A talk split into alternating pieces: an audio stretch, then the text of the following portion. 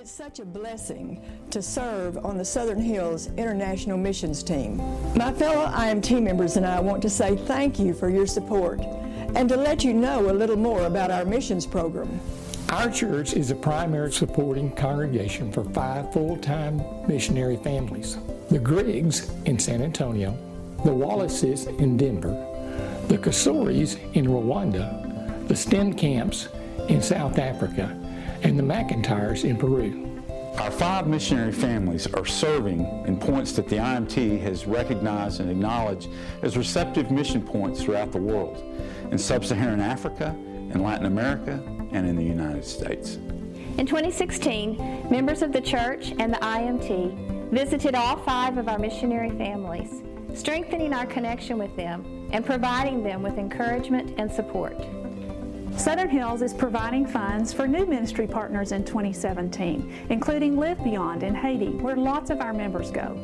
Our harvest funds will help ACU students in our congregation who are training to make a difference for Christ in this world. For instance, next year we'll help send Charles Nix and Kevin Carroll to South Africa to serve as apprentices for a year under the Steenkamps. We also have planted six congregations in sub-Saharan Africa and the nation of Ghana. These were planted by Southern Hills on a Let's Go trip in 2013, and the preachers there are supported by the generous funds given on Harvest Sunday. In 2016, 171 of our members got up and went on Let's Go mission trips to 19 destinations. In 2016, Let's Go trips went to destinations in North America, South America, the Caribbean, Asia, and Africa. Those members have traveled over 382,000 miles, enough to circle the earth over 15 times. Our mission program is strong, and we thank God, and we thank you, our church family, for making all of this possible. Harvest Sunday is coming up, and we look forward to your response to the opportunity to play a role in the missions program at Southern Hills. My hope for Harvest Sunday is that we not only meet the $350,000 financial goal that we have set, but also have a greater involvement from our members in trips that we take abroad and in ways that they reach out to our missionaries. My hope is that families commit to doing these things together, to giving and to praying and to even going. Many people are not actually able to go on mission trips, but everybody can pray. We solicit your prayers for our missions program. My hopes are that Harvest Sunday remind us all of the opportunity we have to tell the good news about Jesus, to help people who need His love, His forgiveness, His encouragement. I hope that everyone will be a cog and to pray, give, go, and lead in our mission efforts. It takes all of us to partner with Him to carry out His grand plan and scheme for why He came into this world. May God lead us and work through us this Harvest Sunday as we seek to fulfill our role in this team effort.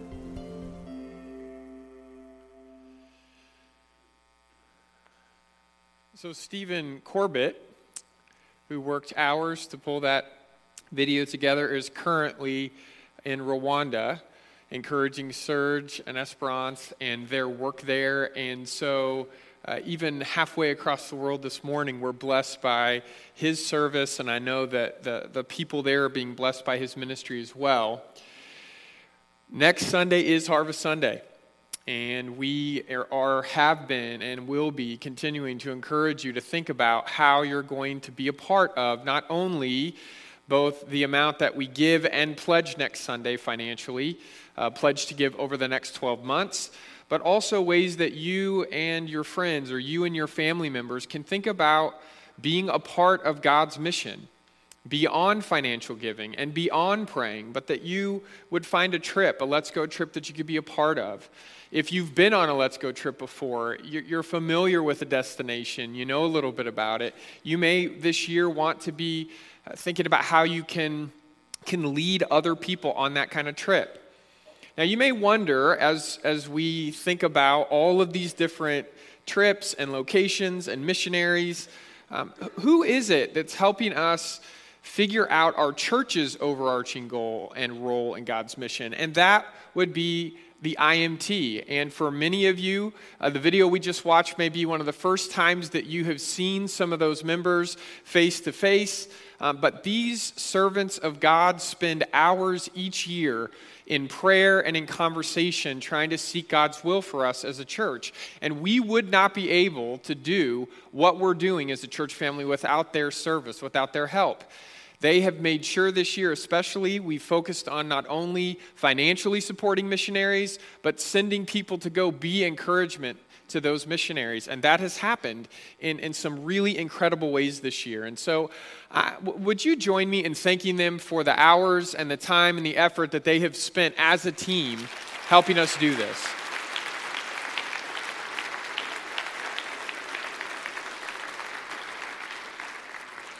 Hopefully, you received a letter this week uh, in the mail, kind of laying some, some details out. There's additional details in our bulletin, and you may see in the pew rack in front of you that there's already pledge cards uh, waiting for you if you want to take that and look it over please. Uh, this goal of 350,000 is a stretch goal for us, but it is something that we can undoubtedly reach.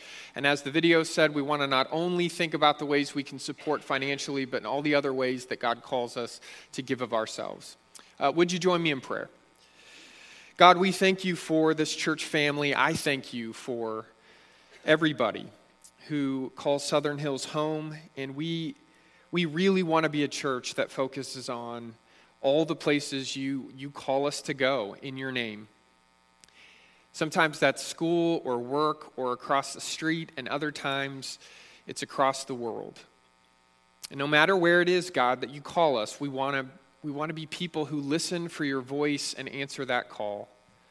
God, as we prepare our hearts this next week to think about how we want to be a part of this team effort, of, of the missions ministry of this church in the coming year, we pray that you would give us wisdom and insight and guidance. We pray that you would give us courage. We pray that you would give us perseverance and strength. We pray that you would help us understand what it is you're, you're asking us to do.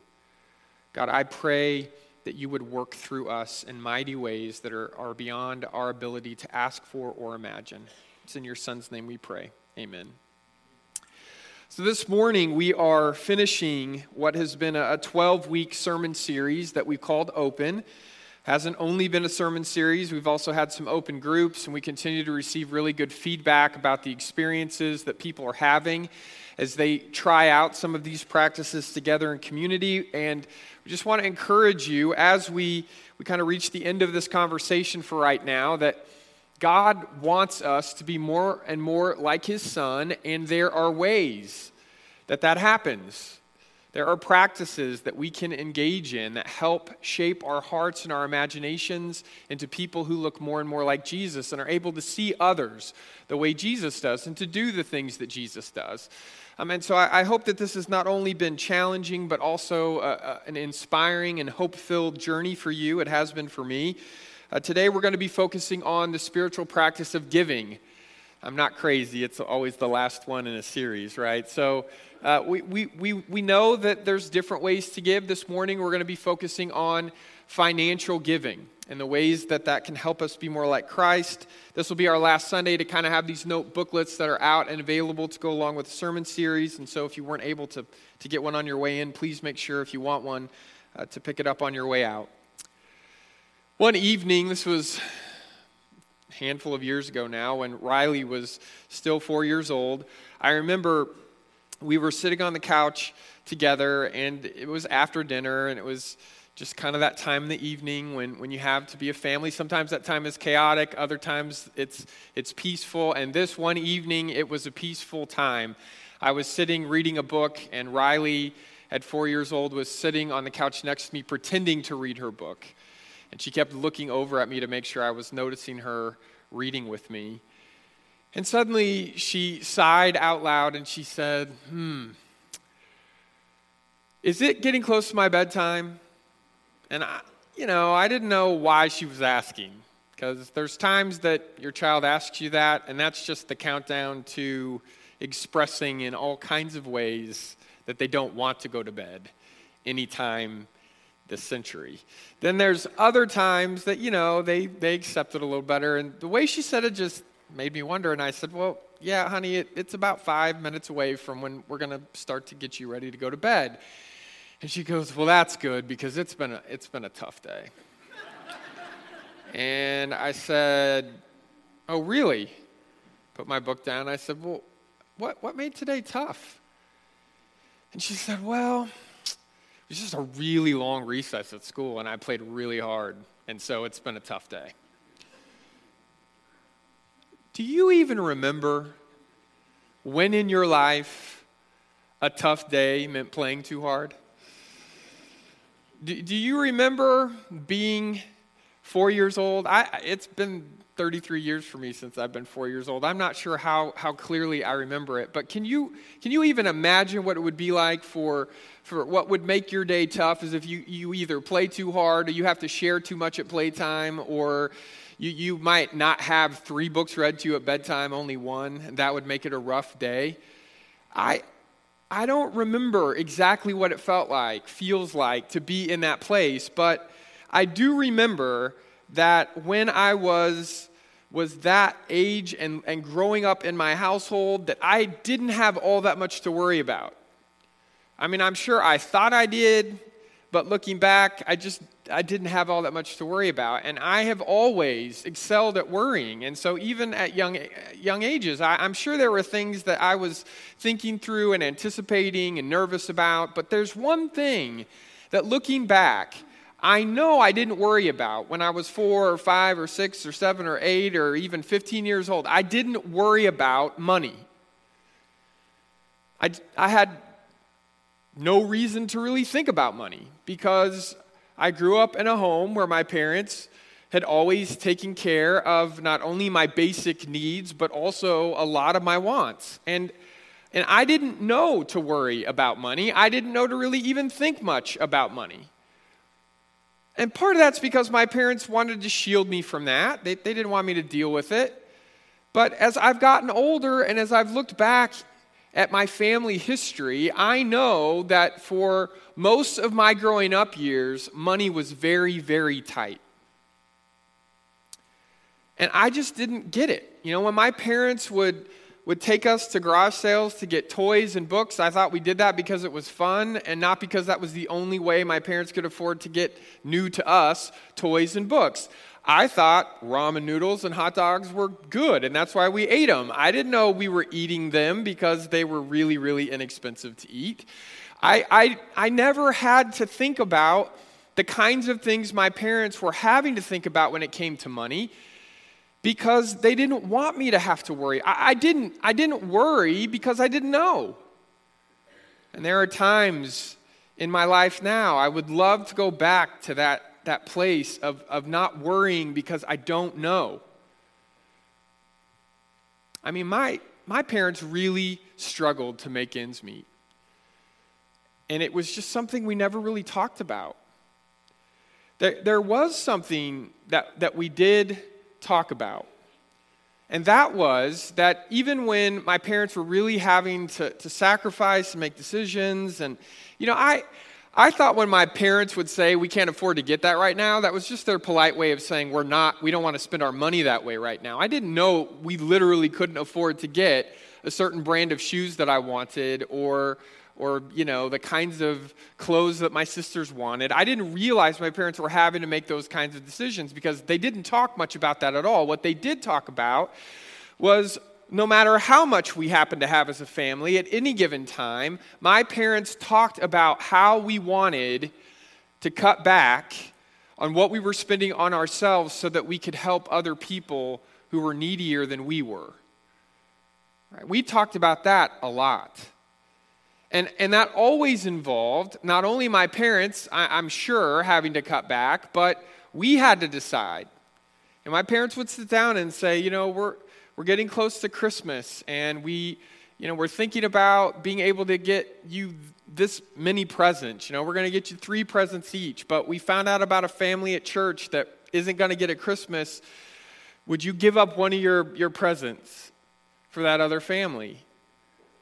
You know, there were years that I did want to give that up, and years that I did because my dad wanted me to give it up, and I didn't want to deal with the consequences of saying no.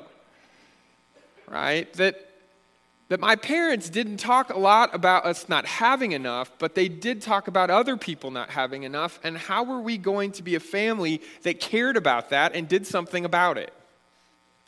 A Bible story my mother told us over and over and over again is traditionally called the, the story of the widow's mite. I never understood what that title meant.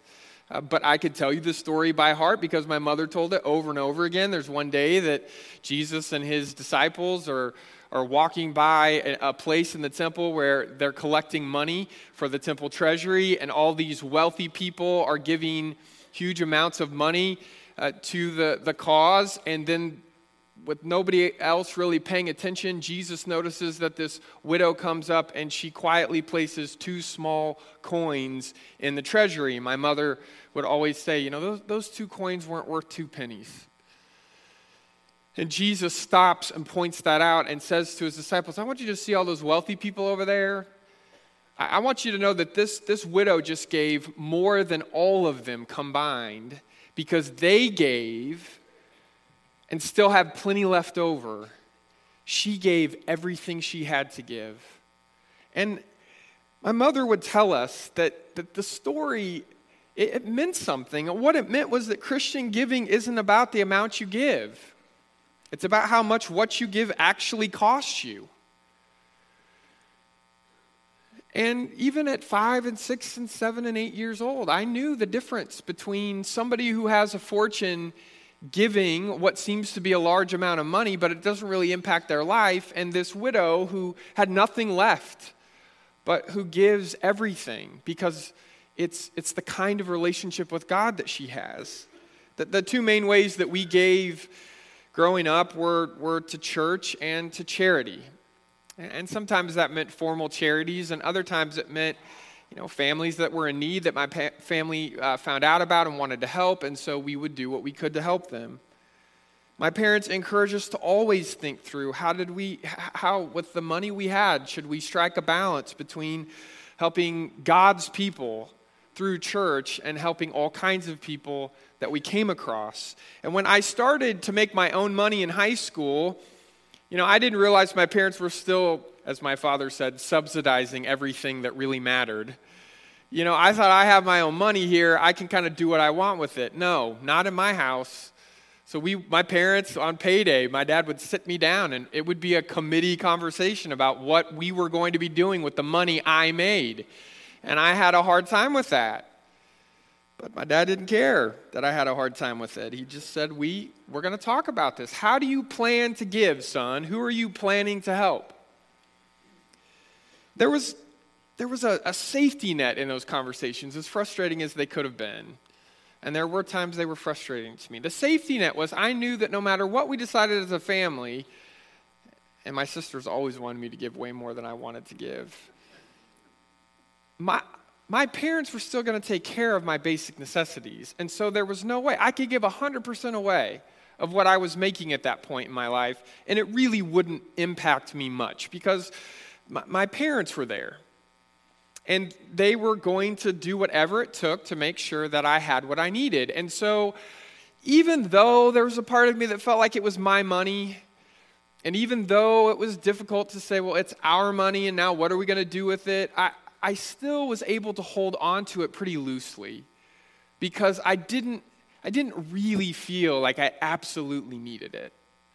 It, it was a luxury and I, I had a good relationship with it in that way. I, I was able then to not give in fear or anxiety or, or a sense of needing to control everything with the money that I had. I just, I gave in trust because I trusted my parents and they trusted God, and that always worked for us.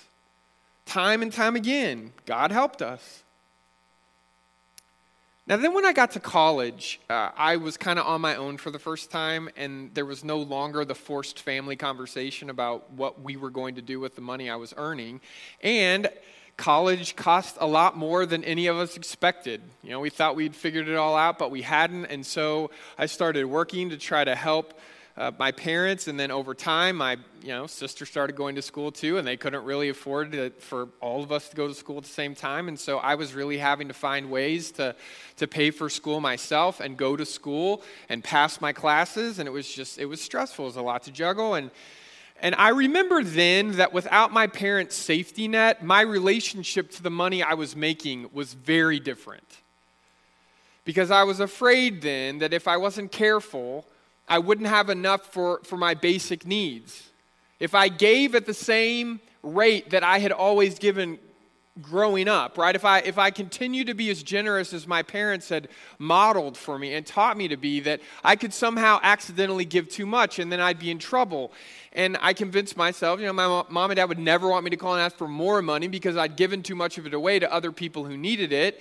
And so I, I kind of came up with this elaborate way to think about money and God and my relationship to that. And I thought, well, I, I need to make sure I not only keep enough for my basic needs, and I wouldn't have admitted it then, I, I need to make sure I have enough for um, the stuff that I, I want. And then if there's anything left over, then I'll help somebody. But it just seemed that often there was almost nothing left over. By the time I had given myself what I thought I needed, by the time I had spent the money that, that helped me get what I wanted, I just, there wasn't much left over. What I, I figured out, in other words, how to give in a way that really didn't impact my day to day relationship with the rest of my money. It, it didn't change any other decision I had to make about how I would spend it. So I could tell people I was giving. Most importantly, at that point, I could tell my parents that I was giving. But it was, it was the bare minimum to be able to say that and have that be the truth. Now, why, what shifts, right, in, in all of our hearts where we go from thinking, I, I I like money, I can do things with money, but I hold on to it loosely because I trust that someone else will take care of me ultimately. Right? How does that shift take place from that to I need to hold on to every single cent I make because what if?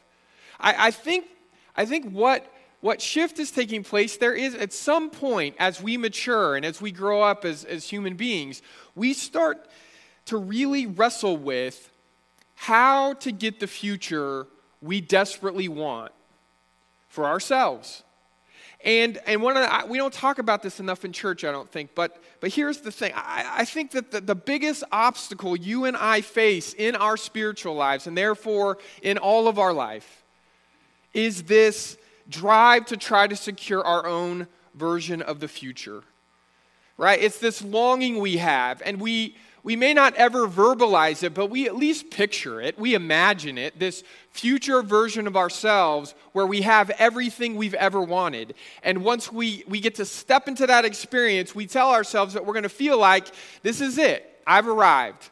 I have everything I've ever wanted, I've ever dreamt about, and my life now will feel like it has meaning. And once we have that fixed image of whatever that life looks like, we start to have this soul deep ache to fulfill it.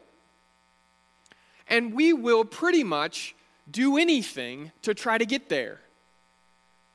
We'll, we'll treat people in ways that we really can't defend to try to get there. We'll work hours that, that cause us to not really be present for our family and our friends. And, and it's, it's worthwhile because it's going to help us get there in our minds. We have this drive to try to secure this version of the future that we, we feel like this is what we were created for. And yet, on the other hand, as people of faith, I'm afraid that what happens is God isn't the image of the life we want to have more than anything else in the future. God becomes a way for us to get that life. God's not the goal anymore. A relationship with God isn't the goal anymore. God and a relationship with God are something we employ in our lives to get what it is we want. And once we start to view God as a way to get what we want, we start to view almost everyone else in our lives in that same way. So, on one hand, we come to church and we pray and we sing and we talk about God and we thank God for all the things that God has already given us. But part of what's driving us is we are coming here to touch base and remind God of all that we're doing and giving and sacrificing so that God will give us the kind of future we desperately want. And we're also terrified that God will decide not to give it to us. And so we tend to struggle with being people of faith who believes we believe that God is going to give us our future. But on the side, we are desperately working to make sure that just in case God decides not to give us that future, we can achieve it without God's help. The Apostle Paul knows and more than anything else, what we are tempted to use in addition to God to get the future we want, to control the future, is our money. And we do that because, in many ways, we look at our lives and we know that money is necessary in our economy for life. We know that money can, can often bless our lives. We know that in some ways, money controls our lives. And so, since it has, has helped us in the past and we've been able to use it in the past, we start to obsess about it in the present so that we'll have more than enough to use in the future. And what Paul knows is that in all of this, we shift from people whose lives are primarily built on trust, and we become people whose lives are mostly built on trying. Trying really, really hard to get everything we need and everything we want. And then in the midst of all that, we're trying to make God the most important thing in our life. And it just doesn't work. And, and so we have to decide, you know what, what are we going to do? And I, I think Paul might be tempted to say, just get rid of money, get it out of your life. But money has been such a core of society for so long, the answer can't be get rid of all the money. The answer is instead of using Jesus to get you money, you need to trust that Jesus will continue to bless you with enough money. And Jesus needs to be more important to you than money. In fact, Jesus needs to be the way you relate to all money. That you don't relate to money directly, but you intentionally place Jesus in between you and the stuff you have. You place Jesus in between you and the stuff you want. And you remind yourself that more than all of that other stuff, who you were created for is Jesus.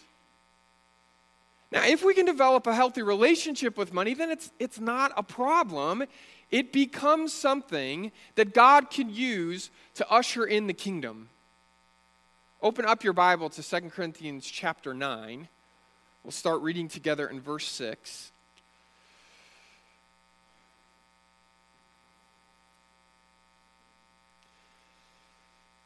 Paul says, What I mean is this the one who sows a small number of seeds will also reap a small crop, and the one who sows a generous amount of seeds will also reap a generous crop.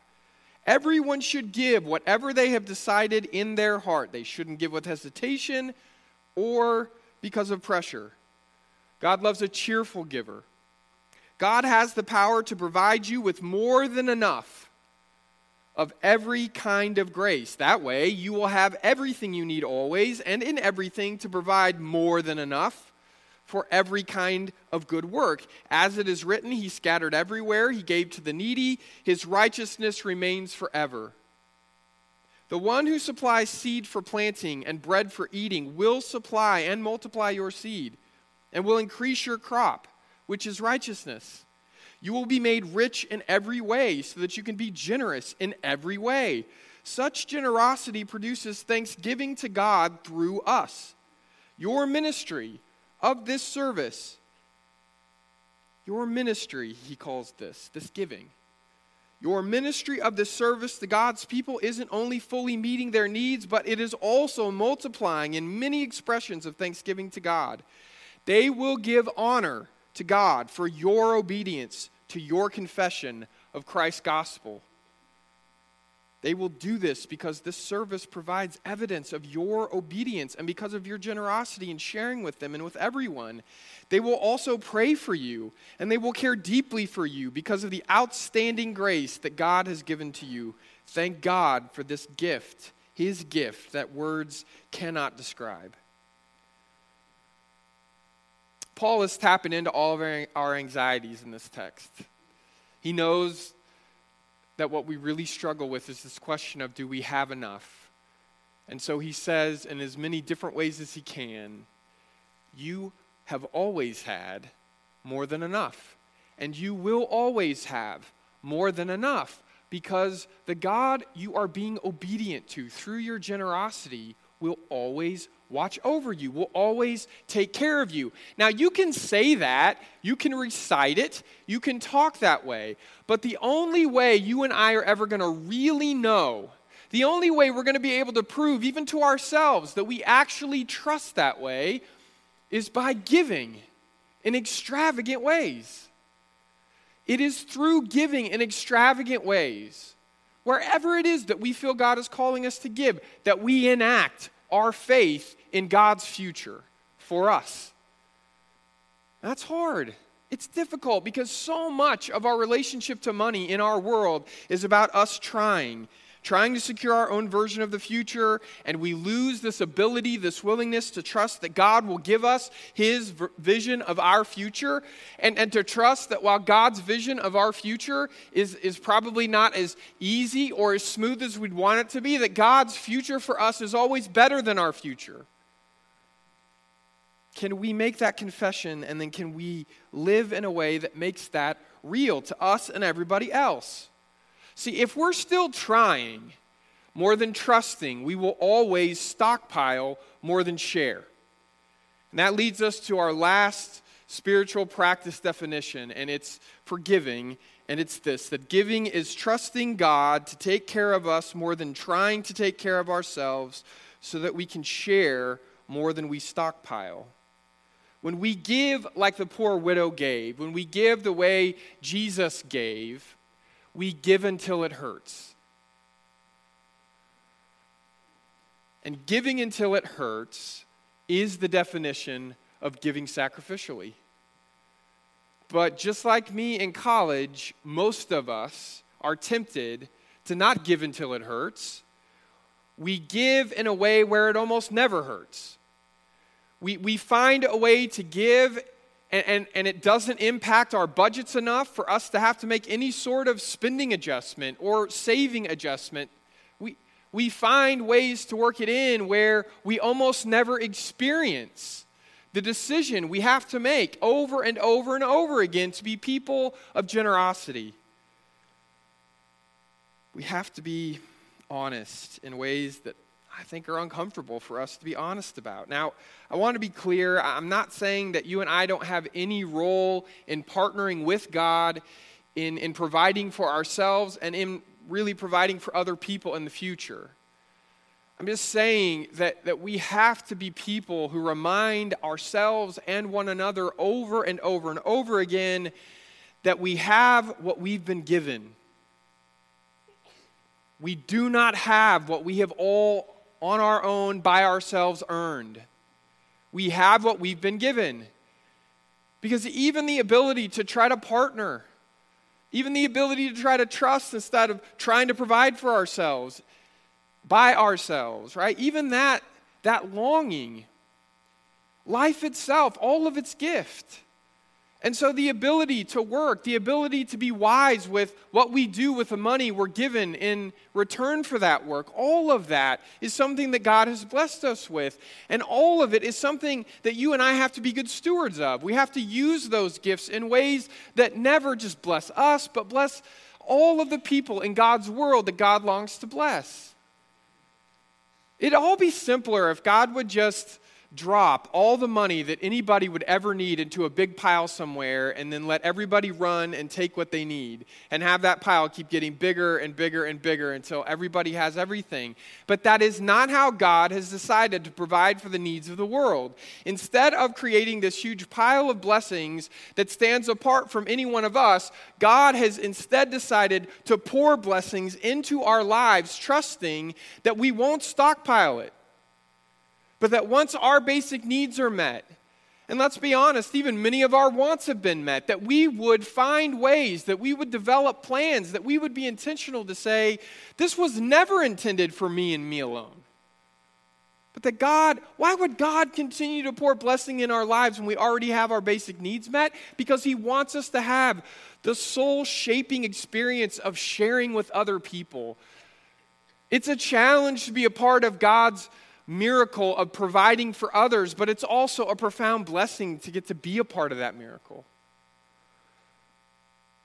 We have a, a role to play, but I really believe that it's a role that's more about trusting than trying. And it's certainly not about us trying to take care of ourselves, by ourselves, for ourselves, you know, where it just basically stops with us. That's not what God wants for us or anybody else. Thinking back at that shift in college for me, where I just start having a difficulty of letting go of money. And I find that, that I go through seasons now in my life where I'm able to trust, and then something will happen, some unexpected expense crops up, or something goes on in our life. And the next thing you know, I'm just focusing on, on trying really hard to make sure that I'm earning enough to take care of myself and Lauren and the girls. And then if there's anything left over, we'll try to help other people outside of the, the commitments we've already made to give. And yet I find that when I live out of this fear, fear of scarcity, right, this sense that there's not enough to go around, that it makes me less. It, it, it diminishes me to think that God is at some point going to stop taking care of us. Then I realize that even though I talk like I believe God takes care of us, that in all practical ways, I actually think I take care of my, myself.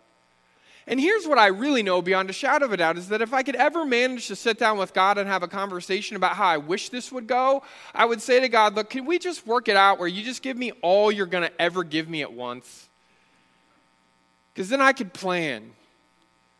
You know, just give me all of it all at once, and then I'll decide how much of it I need to save and how much of it we need to spend. And then, and then I promise, I promise God, if there's anything left over, I'll share it. But what if the kind of relationship God wants with us, and I'm telling you, if you read the Old Testament and the New Testament carefully, it seems that this is precisely one of the difficulties. See, we we, we think that growing up means we don't need help.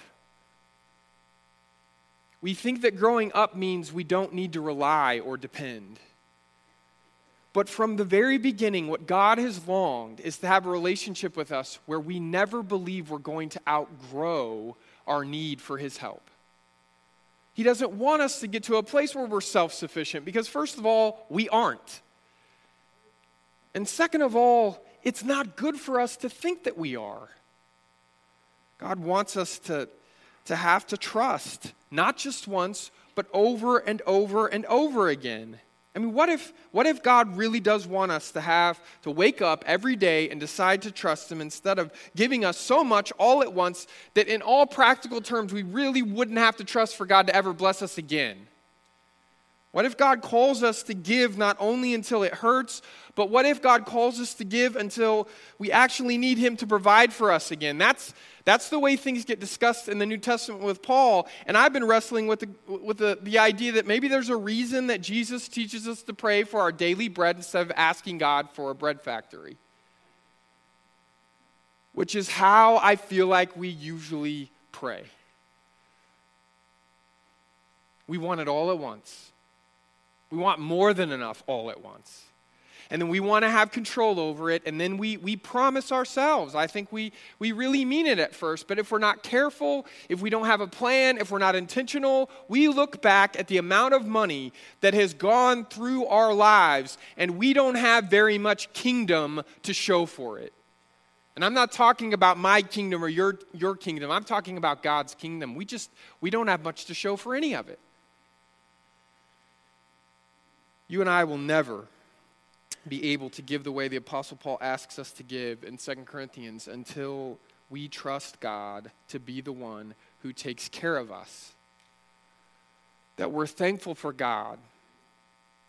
Instead of pouring everything into our lives all at once, God has decided to partner with us, to let us, to give us the gift of partnering with Him. He's given us talents. He's given us insight. He's, he's given us opportunity. He's given us energy. And He wants us all, all the time, every day, to partner with all of those gifts that He's given us so that we can have a plan to, to with God, take care of ourselves. And, and once we have the sense, the conviction that God is going to always take care of us, then we don't just have to have a plan of, of, of partnering with God to take care of ourselves. We can then relax spiritually and emotionally enough to develop a sacrificial plan to take care of other people too. God, God doesn't create us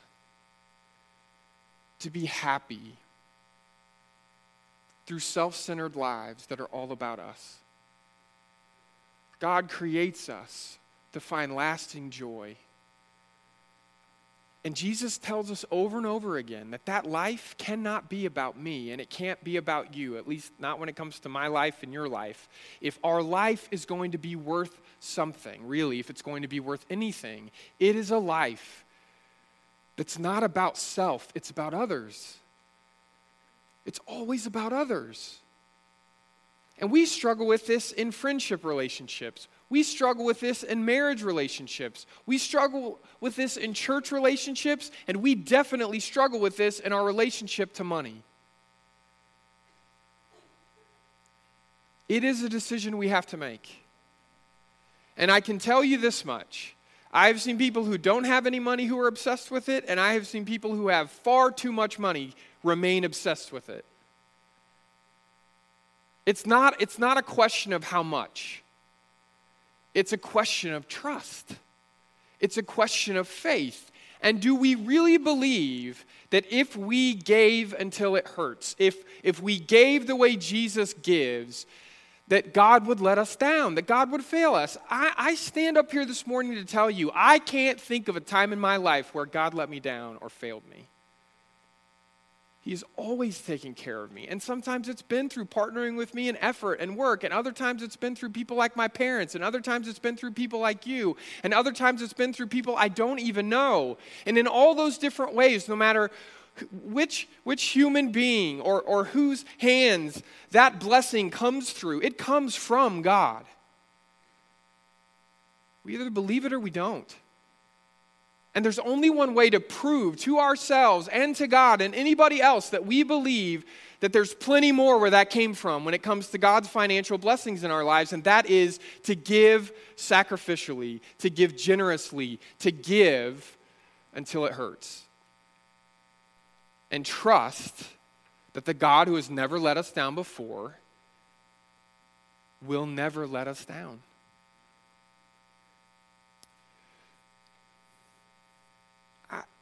I'm preaching this sermon after the offering on purpose. Paul says, don't give because you feel forced. Don't give because somebody talked you into it. Don't give because someone else has pressured you. Give with joy. Give out of, out of gratitude. Give as a cheerful giver. Nobody, nobody in this room can give cheerfully when they're being pushed and forced. I'm not wanting that for you. And I'm not up here talking at a year end and wanting for you to give more so that we can spend your money in other ways in this year and the year ahead. That's I'm not up here out of institutional anxiety. You have been generous. You will continue to be generous. I'm up here begging you to consider this because I promise you, only you can make this decision in your life. But there is something amazing when we are able to give in freedom and without fear because we trust. Because we trust. And it's only when we trust that we're going to be able to share. I want to thank you for journeying with me through this series. I want to ask you this week to think of ways as we have every week, that you can live this practice out. We, tie, we, we, we, we tend to hold way, way too tightly to money. And I usually know that I'm getting close to an idol when people don't want me to keep talking about it. I know that that's true for me. So just open your heart to God this week. Have a conversation with God this week. Pray about it this week and find a way in your life where you can be somebody who learns every single passing year how you can rely more, how you can trust more, how you can give more because of how good God has been and is and will be in your life. We're going to stand and sing in just a moment. And as we do, our shepherds and their wives will be standing in different places in this room to receive you, to pray with you, to talk with you. And so if you have any question at all about our church or uh, what it means to become a Christian and follow Jesus, if, if you simply want to talk to another Christian couple about something in your life and pray over it, they're there to receive you, to be community with you. So I'm going to ask them real quickly if they will to stand so you can kind of see how they're scattered throughout the room. Go to them as together we stand and sing.